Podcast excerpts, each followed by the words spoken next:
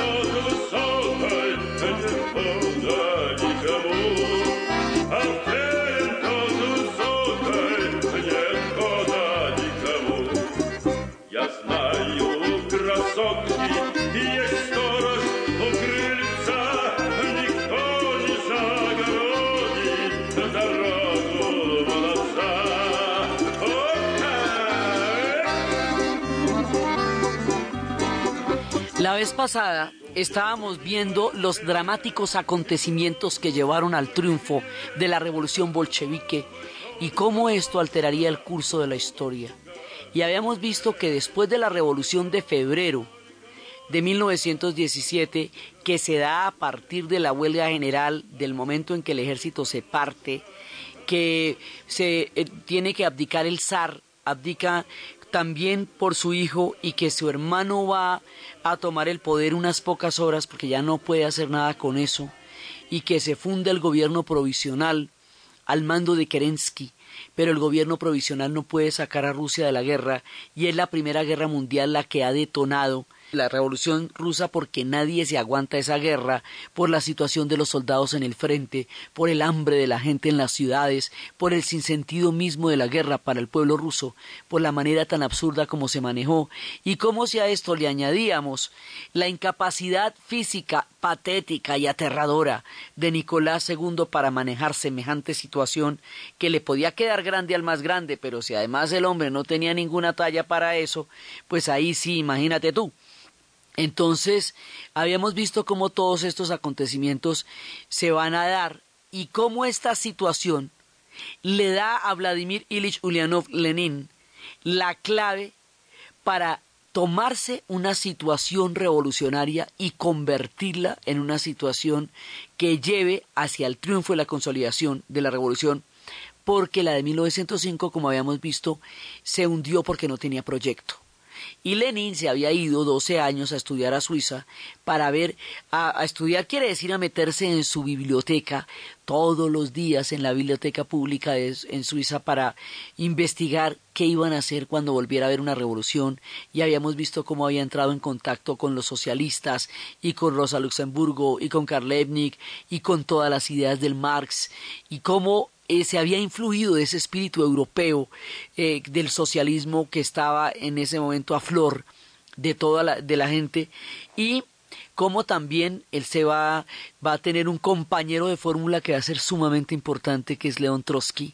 Y León Trotsky dirigió el Soviet de Petrogrado en la Revolución de 1905 y ahora está presto a tomarse también esta situación de dualidad de poder. Habíamos visto que había, por un lado, la Duma, que era el gobierno provisional de Kerensky, y por el otro lado estaba el Soviet, que se instaló en el mismo, digamos, a dos pisos del mismo palacio, que producían una dualidad de poder que no se podía resolver y que mantenía en un estado de vacío de poder frente al gobierno.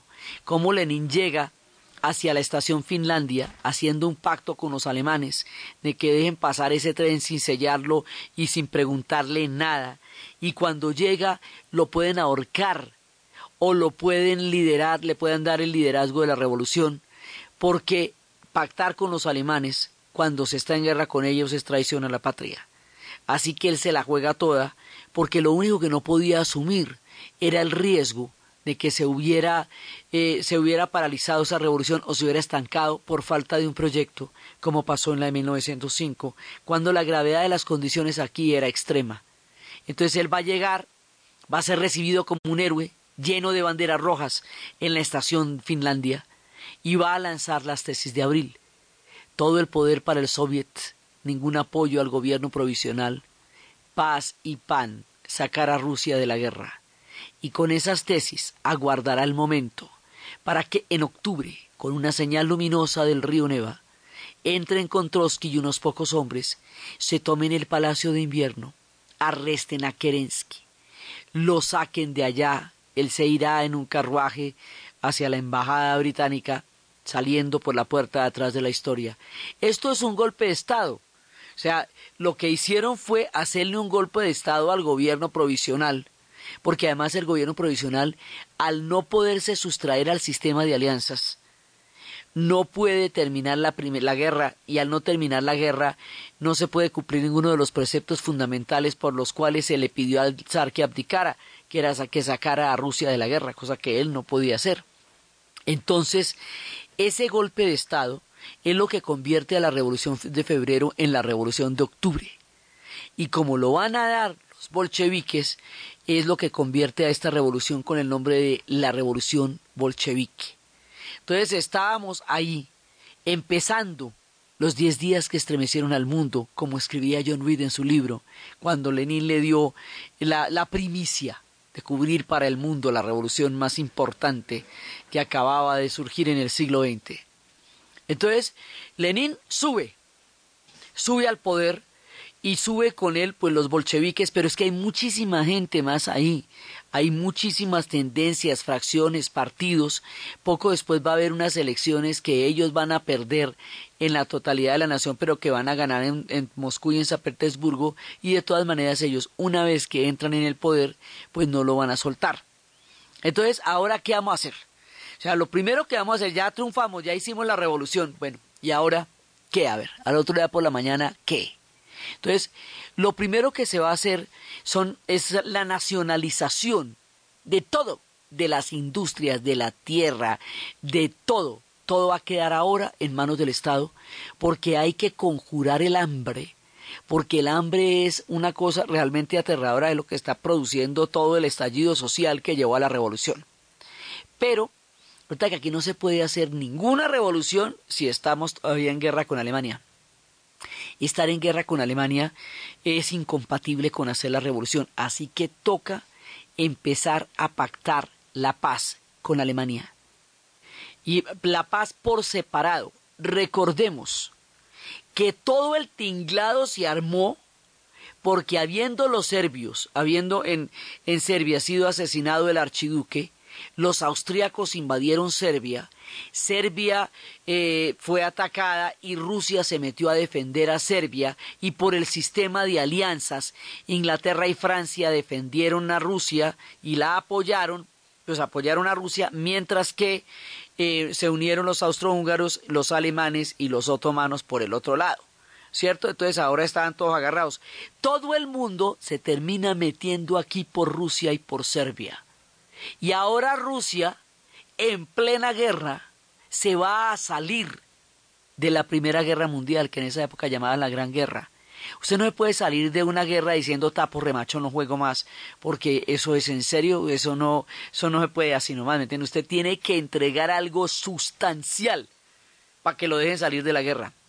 Salir de la guerra significaba liberar todo el frente oriental y eso para los alemanes era tan importante, tan importante, que por eso dejaron pasar el tren con los 40 revolucionarios, independientemente de cuál fuera el tropel que se fuera a armar allá, porque liberar el frente oriental, el frente ruso, le permitía a los alemanes reorganizar los ejércitos y mover todas las divisiones hacia el frente occidental, hacia Francia, que era donde estaba una presión muy grande, y lograr hacerlo antes de que los Estados Unidos pudiera entrar a la guerra y pudiera equilibrar la balanza o digamos inclinar la balanza del lado de los aliados. La cosa era realmente urgente. Entonces estaban tan interesados los unos como los otros. Era tan importante para la revolución salirse de la Primera Guerra Mundial como era importante para los alemanes que se salieran por ontico para poder liberar todas las divisiones y mandarlas hacia el frente occidental. Entonces, para salirse de ahí hay que hacer un tratado y hay que entregar territorios, porque usted tiene que hacer concesiones grandes para salirse de una guerra. Entonces, lo que van a entregar es Lituania, Letonia, Estonia, Finlandia, ¿sí? y eventualmente van a liberar a Polonia, o sea, lo que ellos tienen de Polonia. Entonces, ¿qué pasa? Que estos pueblos aparentemente iban a quedar en manos de los alemanes como un trueque de territorios por fin de la guerra, pero como Alemania va a perder la guerra, estos territorios van a quedar independientes. Entonces Lituania, Letonia, Estonia y todos estos pueblos, a la hora del té, se van a formar como naciones y van a quedar independientes. Pero entonces uno dice, bueno, pero ¿cómo es que Alemania va a perder la guerra si la está ganando cuando Rusia se sale? O sea, salirse de la guerra Rusia es liberar un frente completo. No es, eh, no es como un, un país que se salió de la guerra. No, no, no, no, no. Esto es un frente entero. Entonces todas las divisiones efectivamente se van a mover hacia, hacia el frente occidental pero más adelante los Estados Unidos se van a demorar un año porque no tenían ejército, porque lo habían, eh, lo habían desbaratado después de la guerra de secesión, lo arman y en algún momento llegan. Y hay un punto en que los alemanes casi, casi, casi ganan la guerra, porque tenían todas las divisiones libres, porque los Estados Unidos entraba lentamente y después se inclina la balanza y, pero no se inclina así dramáticamente como va a pasar en la, en la Segunda Guerra Mundial, donde la entrada de los Estados Unidos va a ser una diferencia contundente. Aquí hay una, hay una ventaja, pero no es realmente aplastante, porque los Estados Unidos en ese momento todavía no son el ejército que después serían. Están hasta ahora convirtiéndose en un ejército. Entonces, ¿qué pasa? Ahí es el momento en que dice paremos esta guerra ya, y sobre todo los Estados Unidos va a presionar, paremos esta guerra, hagamos una, una paz sin vencedores, sentémonos a dialogar. Cuando se sientan a dialogar en Versalles, Francia va a tomar la gran venganza por la batalla de Sedán y le va a imponer las condiciones más duras a Alemania y la va a declarar culpable de la guerra cuando la guerra la empezaron los austriacos contra los serbios con la, con la, con el tema de los rusos pero la guerra se la van a declarar se la van a culpar a Alemania la van a poner a reconstruir toda Europa cuando Alemania no podía con su alma. La van a, le van a quitar los territorios de Alsacia, Lorena, Sarre, los territorios más grandes, la van a reducir le van a prohibir ejércitos, le van a prohibir armamento, le van a montar un estigma de por, la guerra. Entonces Alemania no entiende lo que pasó. Si Alemania lo que iba a hacer era finiquitar una guerra que casi había ganado, y de pronto resulta que sale a deberle a todo el mundo, y Francia queda vencedora en los términos en que impuso el amnisticio, Inglaterra se quedó de brazos cruzados mientras Francia impuso las condiciones que quiso. Estados Unidos cuando vio eso dijo, no, pero a mí cómo me van a meter en una guerra para verlos es cómo se vengan los unos de los otros.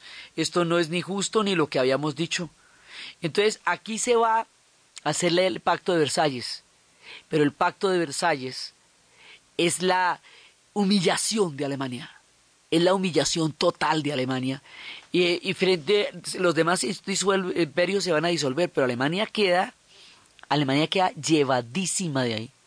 Sale muy mal, pero Alemania además tiene una crisis social enorme gigantesca, porque la, el desánimo de la guerra, exhaustos como están, totalmente eh, sentidos por lo que pasó, va a haber movimientos obreros grandísimos en Alemania y va a llegar a haber un push espartaquista, una especie de, de, de golpe de los espartaquistas que eran los equivalentes en Alemania de los bolcheviques en Rusia que era la fracción de, de Rosa Luxemburgo y de Karl Lebnik, y se llamaban Espartaco por un periódico que ellos nombraron en honor a Espartaco, el primer esclavo que se rebeló contra el imperio romano. Entonces, Alemania tenía un estallido social de proporciones gigantescas. Y en una guerra que casi gana, resulta que fue por lana y salió trasquilada. Entonces, por eso es que en Alemania se hablaba de la puñalada trapera, porque ellos dicen que la guerra la perdieron en Versalles, la perdieron en el tratado y no en el frente, que no fue en el frente de batalla donde ellos fueron derrotados, sino en las condiciones del amnisticio. Entonces, ahí en ese momento la salida de Rusia sí va a determinar toda la va, a cambiar todas las reglas del juego, pero no va a llevar a Alemania a la victoria como Alemania pensaba cuando permitió pasar el tren de los revolucionarios, lo que significa que Alemania, al haber sido derrotada en las condiciones en que lo fue, y al el Tratado de Versalles, al haber, eh, digamos, institucionalizado la ruina de Alemania, el sufrimiento infinito de Alemania, lo que ellos llamarían después la ira narcisística, los pueblos que Alemania había reclamado a cambio de la salida de Rusia de la guerra, a cambio de lo que se firmó en el Tratado de Brest-Litovsk, que era entregar todo ese montón de territorios, sacar a Rusia de la guerra para poder hacer la revolución, esos territorios que, según el Tratado de Brest-Litovsk, pasarían de manos de los rusos a manos de los alemanes, de eso se trata, ese era el tratado, un cambio de manos, ahora quedan suelticos, porque no hay Alemania que los reclame, y se van a formar un montón de estados. Y es entonces, y finalmente, después de 150 años de repartición y de dolor y de nostalgia, que vuelve a surgir un estado en el este que se llama Polonia.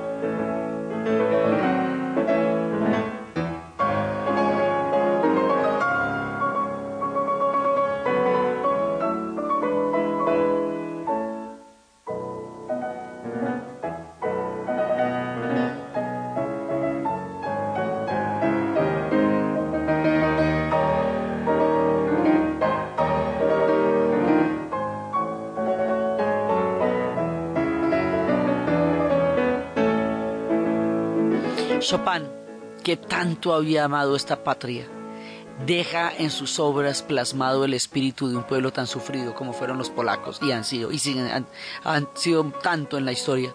Ahora surgen Polonia. Entonces, ¿qué pasa? Los grandes imperios se derrumban. Por eso a esta época se le conoce como la caída de las águilas. Los Augsburgo, el imperio austrohúngaro, lo disuelven y lo vuelven dos países, Austria y Hungría, y le quitan un montón de territorios, al interior de los cuales van a nacer todos estos estados eslavos que estaban intentando nacer en las posprimerías y en la época de las guerras de los Balcanes y todo eso, van a poder salir todo este montón de estados y van a poderse escuchar por primera vez melodías que ahora sí tienen realmente todo el valor y todo el sentido de la creación de pueblos que por primera vez van a ser después de haber sido tanto tiempo parte de los imperios.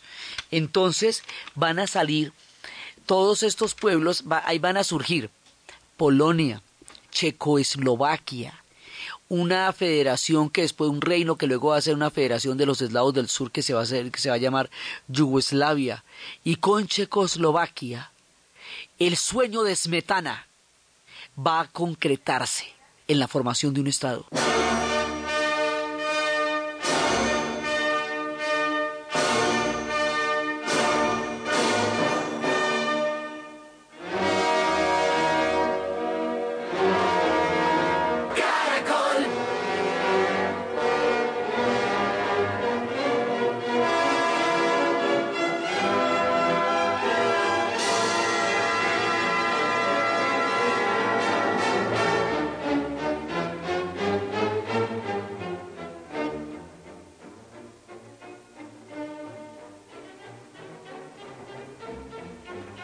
Entonces cambia todo el mapa de Europa.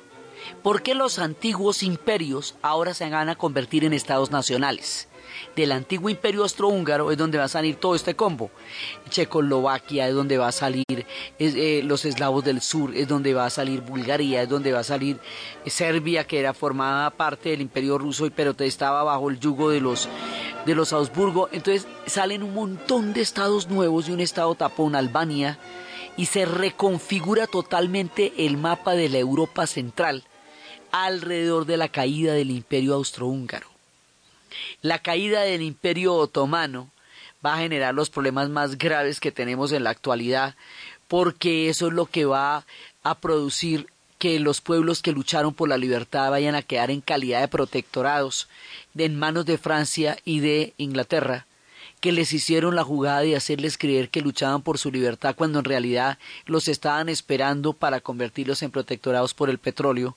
Y ahí nace una cantidad de, de grandes conflictos, el conflicto kurdo, el origen del conflicto árabe-israelí, porque ahí hay una doble promesa, el origen de muchos de los pueblos que hoy se debaten en la fuerza de la historia, se produce cuando cae el imperio otomano. Entonces todo eso eh, van a caer los Romanov, los Hohenstaufen en Alemania, los Augsburgo en Austria-Hungría, hasta la, última dinastía manchú va a caer en la China, va a caer todo el mundo y van a empezar unas jóvenes repúblicas. Un experimento totalmente nuevo, frágil e incipiente en las jóvenes repúblicas que van a surgir después de la, de la caída de las águilas, del fin de los imperios.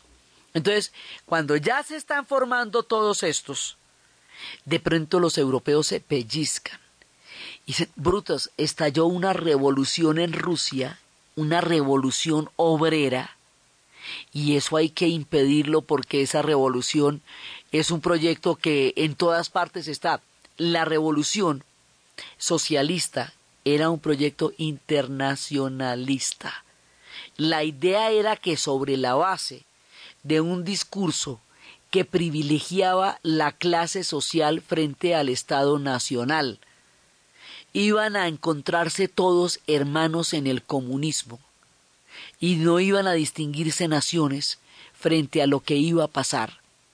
Y la idea era que triunfó en Rusia de primeras, pero que triunfaría en Alemania, que triunfaría en Hungría, que triunfaría en Italia, que Europa entera sería socialista, y que en las épocas de los antiguos imperios y todo esto quedarían en el pasado. Ese era el proyecto. Luego lo que le tocaba a Lenin era aguantar mientras la revolución triunfaba en otras partes, porque el tema era que esto era una historia de todos, no solamente de Rusia.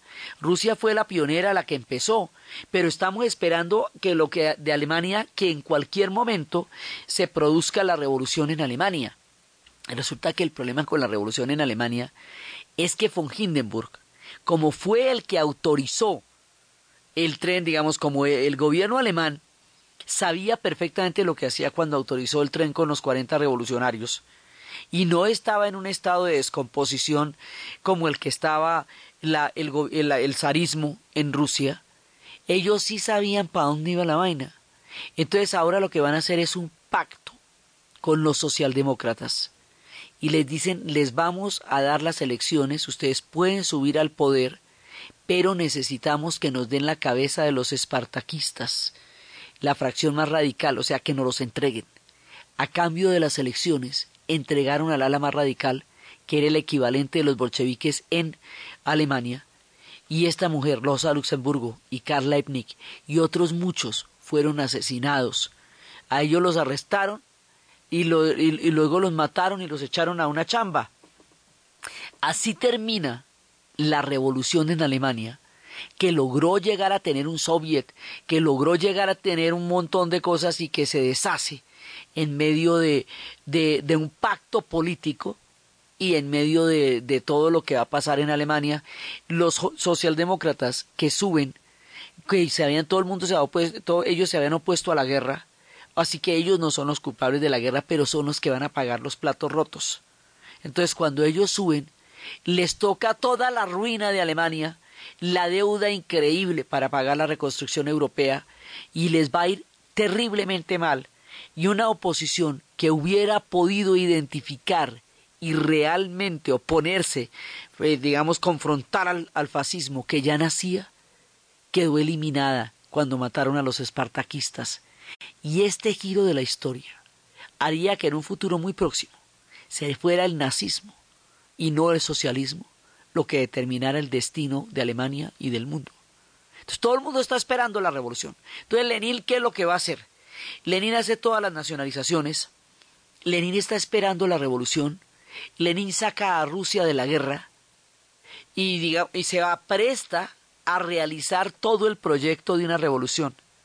Cuando se van a poner en esas, cuando empiezan a buscar la forma de nacionalizar todo para poder distribuir la comida, para poder distribuir todo eso, para empezar a generar, además, hay momentos en que se necesitan generar excedentes, porque ellos no tienen excedentes, ellos están muy pobres, muy empobrecidos. Entonces, al principio nacionaliza todo, luego produce una pequeña propiedad privada que se llama la, la, eh, la NEP, que es la nueva política económica tratando de, de acelerar el paso de Rusia en el tiempo que no tuvo durante toda la época en que Europa realmente se modernizó y Rusia se quedó atrás en términos de reformas políticas. Entonces, cuando Lenin está viendo a ver qué hace y cómo hace su revolución, una cantidad de pueblos europeos invaden a Rusia, apoyan a los a la Guardia Blanca, aquí se va a partir digamos, Rusia va a entrar en una guerra civil. Esa guerra civil está compuesta por los cosacos, que fueron implacables, por todos los que apoyan al zarismo y están en contra de la revolución, que se llaman los guardias blancos, y por aquellos que están eh, defendiendo e imponiendo la revolución, que se llama el ejército rojo.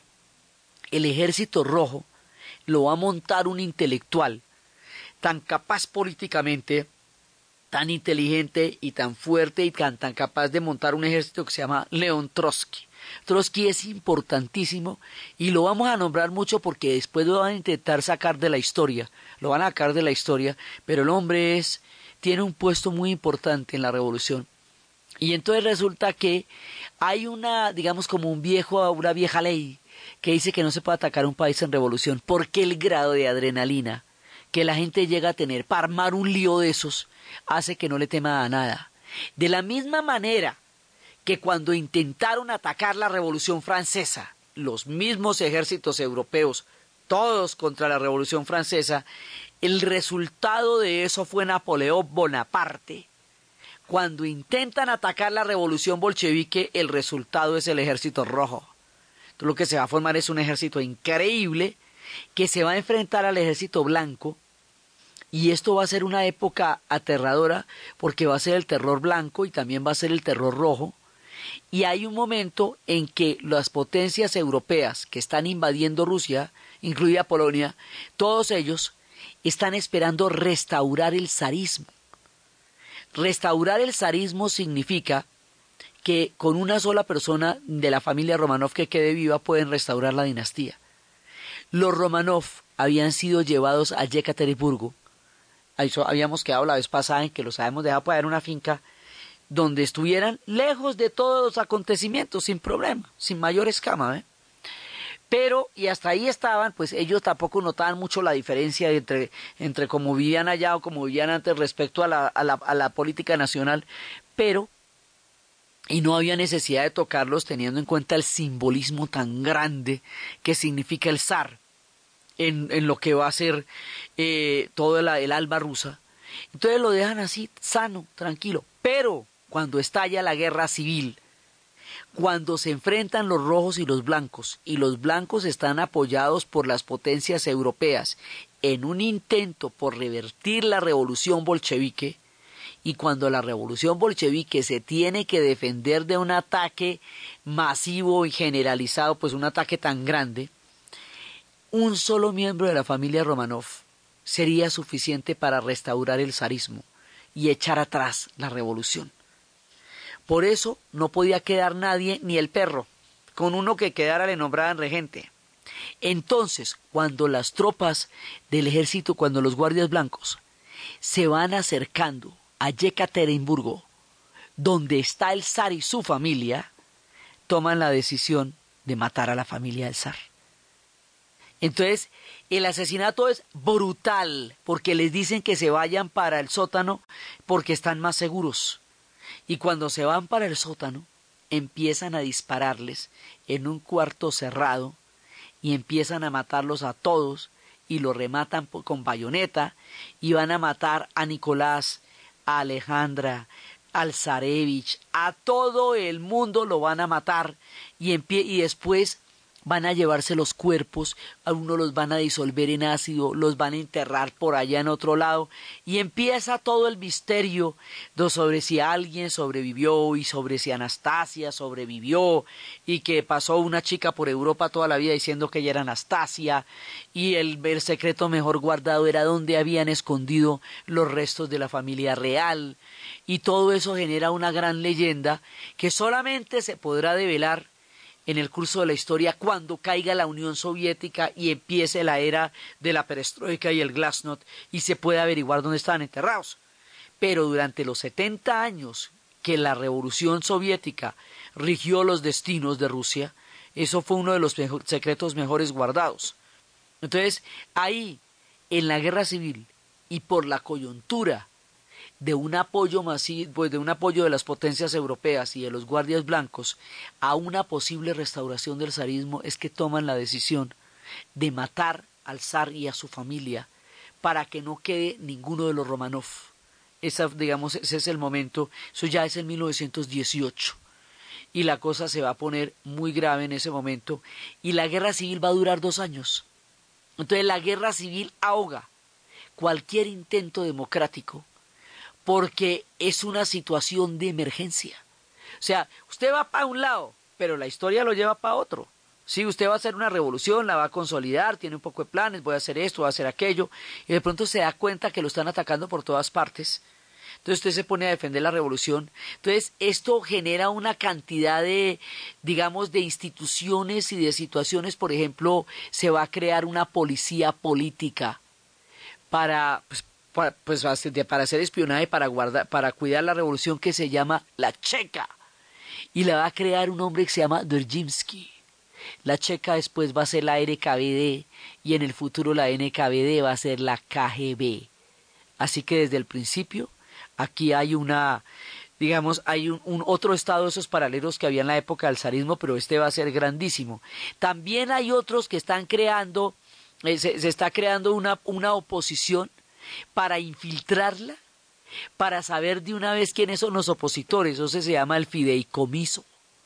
¿Sí? Entonces aquí hay una de espías y hay una de intrigas porque la revolución termina afectando de tal manera a todos los europeos que toda Europa se va a ver envuelta, se va a ver afectada. Antes Rusia se veía afectada por lo que pasara en Europa, que si Napoleón, que si la Santa Alianza, ahora Rusia, ahora Europa se va a ver profundamente afectada por lo que pasa en Rusia.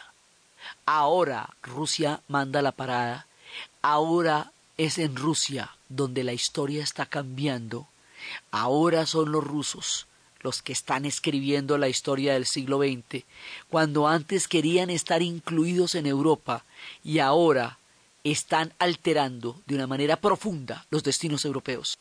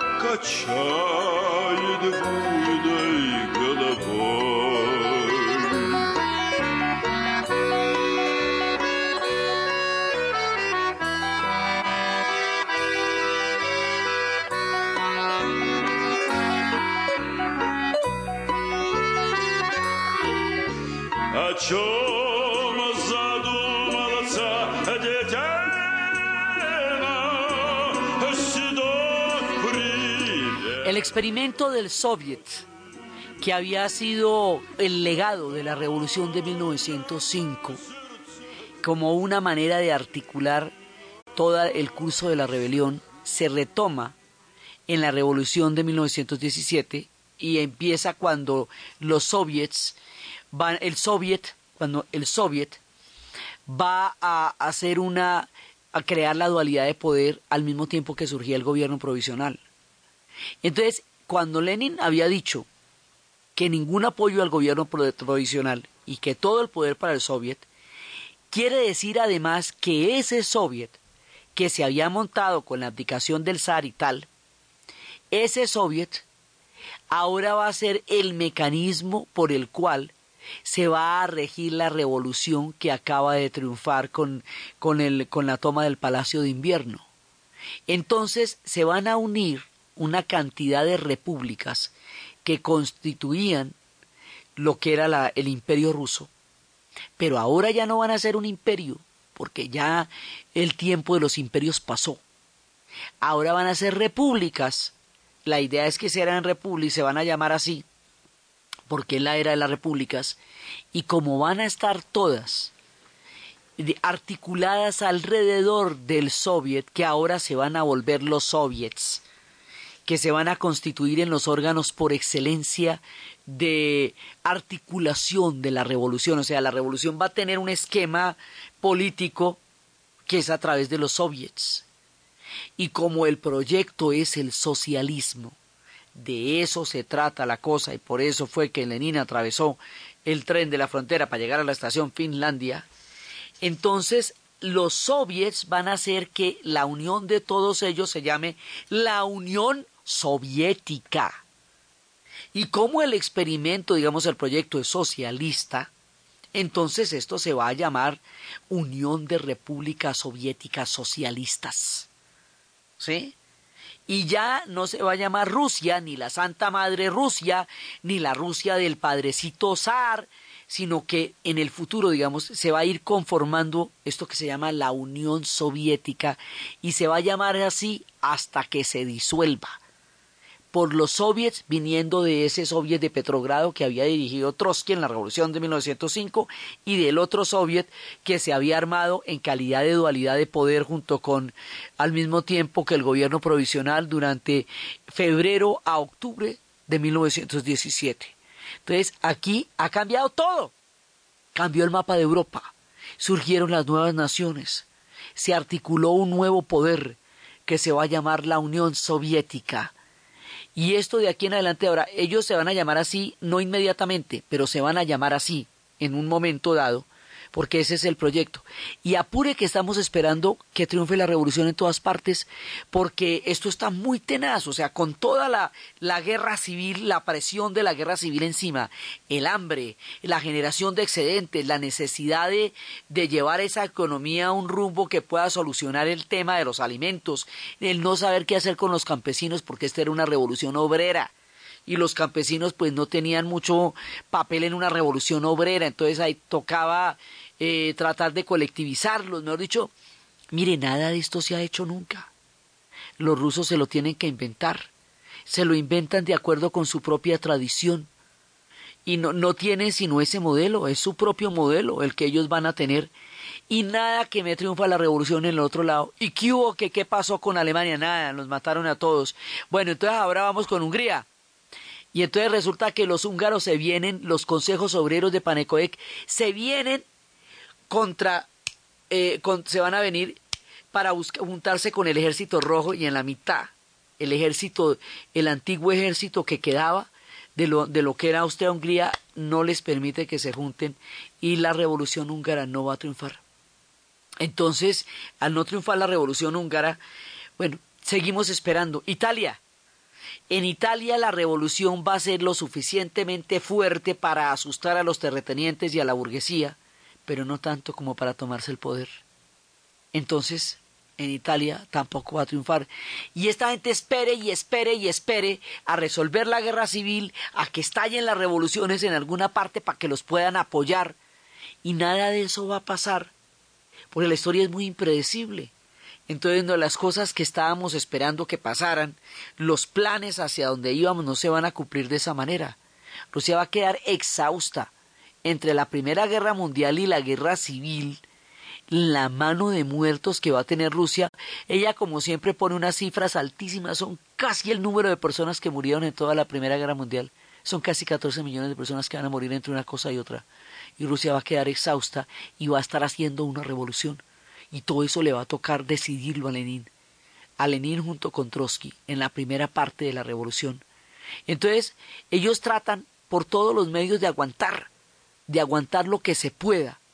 Finalmente van a ganar la guerra civil, finalmente van a derrotar a los cosacos, que fueron los que más se les opusieron, finalmente van a lograr sacar a todas las potencias europeas que los invadieron, finalmente van a consolidar la revolución y finalmente la van a llevar a, la viabilidad y al término pero ya les va a costar todo el debate, la pluralidad que hubieran podido tener, las distintas tendencias que hubieran podido florecer al interior de la revolución. La revolución que surge después de la guerra civil ya es una revolución terriblemente endurecida, autócrata, fuerte, con un poder que ahora vamos a llamar la dictadura del proletariado, porque es la imposición de este partido bolchevique que se había tomado el Palacio de Invierno, que había liderado la revolución y que ahora había ganado la guerra civil.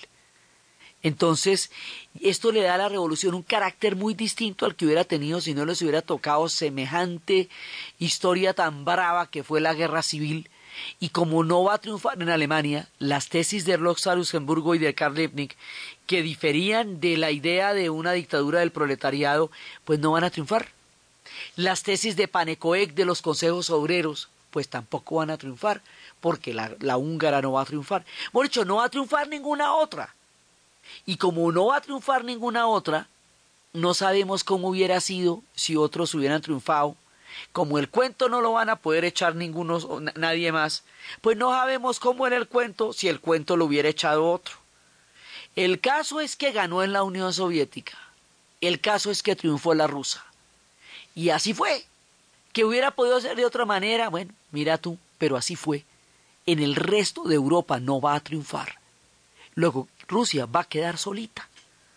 Y cuando Rusia va a quedar solita con semejante experimento que ni siquiera sabemos ni cómo se hace ni para dónde va, a Lenin le van a pegar un tiro. Y no lo van a matar, pero lo van a dejar fuera de combate. De 1921 a 1924, cuando finalmente muere y eso va a generar un profundo vacío de poder.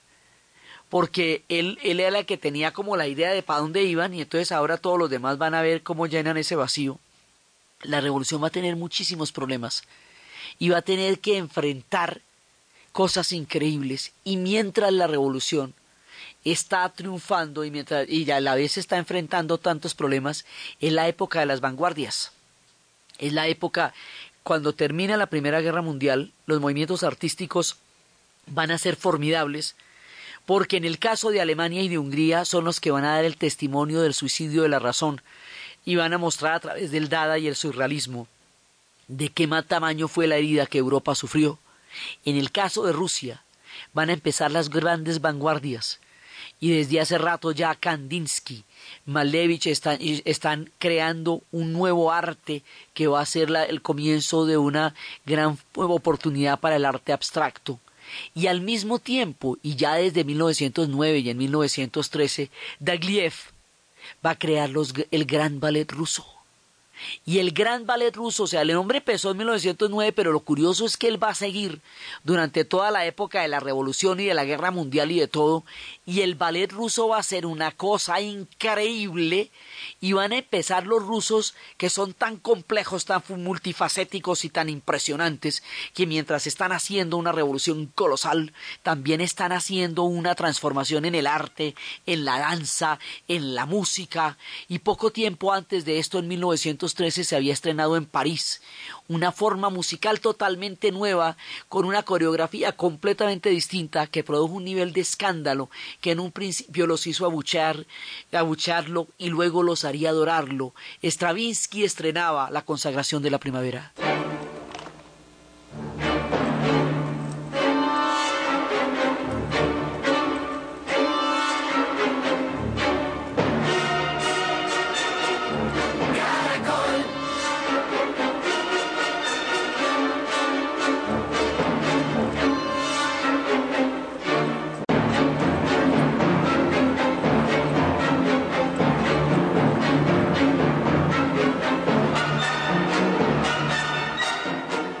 Esto suscitó un escándalo increíble, increíble, porque era una forma totalmente distinta de escuchar la música, de, hacer, de, de bailarla, de todo.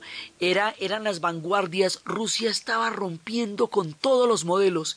Y Dagliev estaba generando un ballet absolutamente poderoso con su bailarín estrella, Nijinsky con las coreografías que, le encargó a Picasso y que le había encargado al mismo Stravinsky y a todos los grandes genios, él estrenaba el preludio del fauno de Debussy, bailado por el mismísimo Nijinsky, y nadie podía creer la maravilla, y así empezó la gran leyenda del ballet ruso.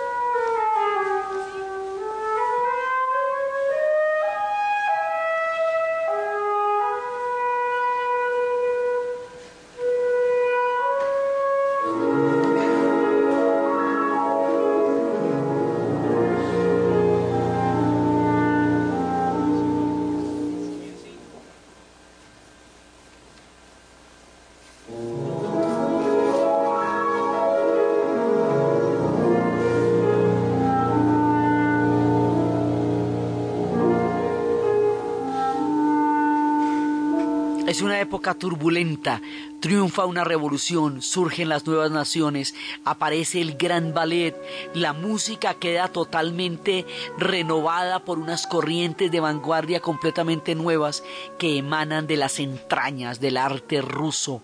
Rusia está transformándolo todo, el mundo está atónito ante lo que está pasando allá los hechos y los ecos de esta revolución y la manera como esto estará transformando al mundo es lo que vamos a ver en el siguiente programa. Entonces, desde los espacios de la joven revolución triunfante, de la guerra civil, del asesinato terrible de la familia del zar, de la nueva política económica, de Lenin tratando de sacar adelante una revolución, de Trotsky acompañándolo y creando el ejército rojo, del terror rojo y el terror blanco, de los cosacos enfrentados a los guardias rojos, de Nijinsky bailando el preludio del fauno, de Stravinsky estremeciendo a París y desde todas las vanguardias y todas las nuevas ideas que hacen ebullir la historia de una manera frenética en este comienzo de los años de la revolución en la narración de Ana Uribe, en la producción de Jessy Rodríguez. Y para ustedes, feliz fin de semana.